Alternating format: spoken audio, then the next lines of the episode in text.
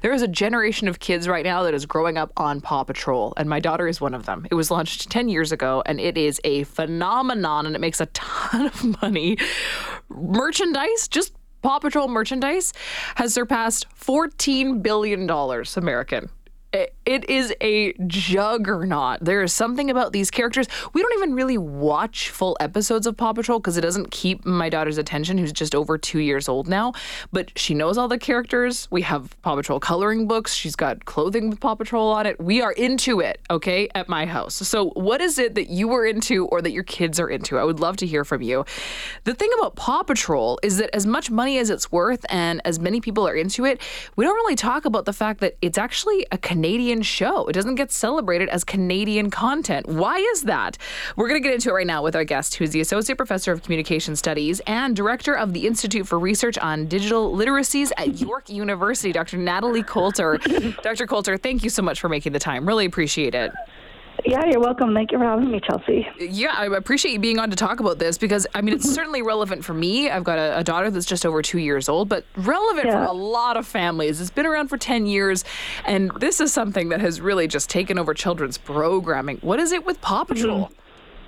Oh yeah, well I think you know just kids are really attracted to Paw Patrol. Um, the way it kind of has different characters that they can identify. I mean, the company Spin Master Entertainment has really done a wonderful job at kind of figuring out what kids kind of want mm. and a way to sort of really, to be honest, monetize that. Right? You talked about merchandise, but it's a perfect show to kind of sell lots of merchandise.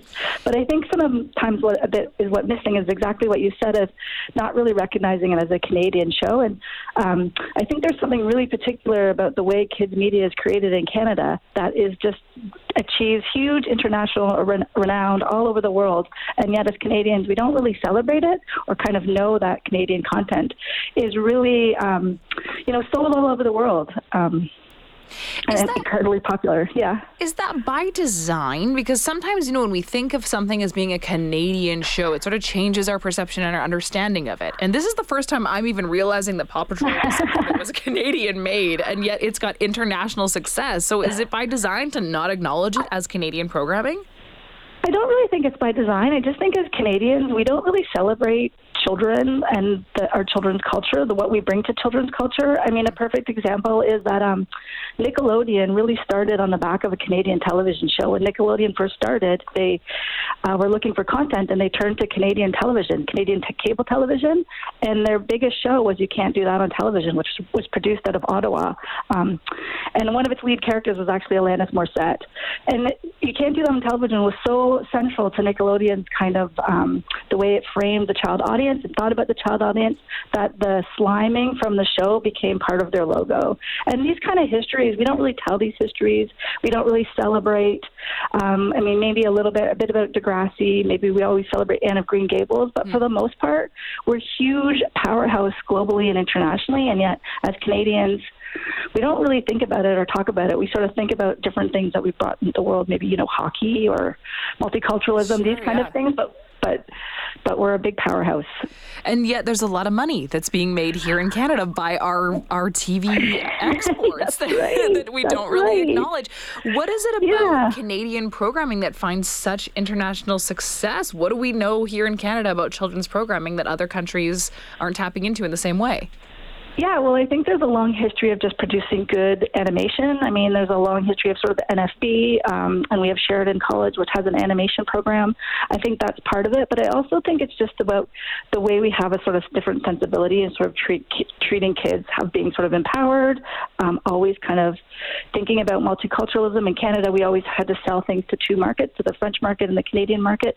Some shows did cross over and some didn't, but having that kind of mindset of how shows carried in different kind of languages in different spaces, I think has really shaped the way Canadian television has been made, and that has sort of led to its popularity. Um, and we also have in Canada Kidscreen, which is the biggest industry kind of trade publication it is out of Toronto, and yet you know people don't really know that that's sort of one of the big industry players that. Um, um, it's kind of like TIFF, but for kids. It's called Kidscreen. is really, you know, it's a Canadian, it's a Canadian company. Wow. Yeah, I, I, had no idea that Canada was doing such a good job creating this programming, and there is huge yeah. appetite there because you know these these programs become, I think, part of your part of your childhood, part of what you Completely. think back on. They can be something that you hold so dear to your heart. So, I mean, there's a real good opportunity here to capitalize on a captive audience. Yeah, yeah. I mean, we have deep nostalgia for our own favorites, right? I mean, here, um, uh, you know, Mr. Dressup is lots of people's favorites. Um, and then we have a lot of local favorites, you know, because they're cable television shows. So um, in Ont- I'm in Ontario right now, so I grew up in Ontario. So there's a lot of like specific content that was created in Ontario, and I'm sure that's the same as Alberta. And people are really passionate about it, but um, something that we kind of, you know, you kind of have whole nostalgia for it, but then you don't ever think of it again. Um, and I'm I'm my what I'm trying to hope is that people have more celebration, kind of thinking about the what we've brought to sort of the world stage. Yeah, it certainly deserves some acknowledgement. I think when you're yeah. talking about the success of some of these shows, you know, to yes, to bring yes. it back to the idea that these are made here in Canada is something to be proud of. We're clearly yeah. doing something right. Well, to be proud of it and also to support it. I mean, you're right; it's a huge industry, right? So when we kind of don't think about it and we don't really have any real sense of the value it brings, it also that plays out in policy decisions, right? Mm. That plays out when we kind of have expectations of where the government might put um, you know, its cultural dollars in terms of what kind of industries to support. So there is a, an implication of this into the in, in industry itself. Dr. Coulter, thank you so much for coming on and talking about this. I really appreciate it. Great. Thanks so much for having me. I really enjoyed it. Of course. Have a great day. Care. You too. Thank you. That's okay. Dr. Natalie Bye. Coulter, Associate Professor of Communication Studies and Director of the Institute for Research on Digital Literacies at York University. So, what was the show that you watched when you were a kid? What were you super into?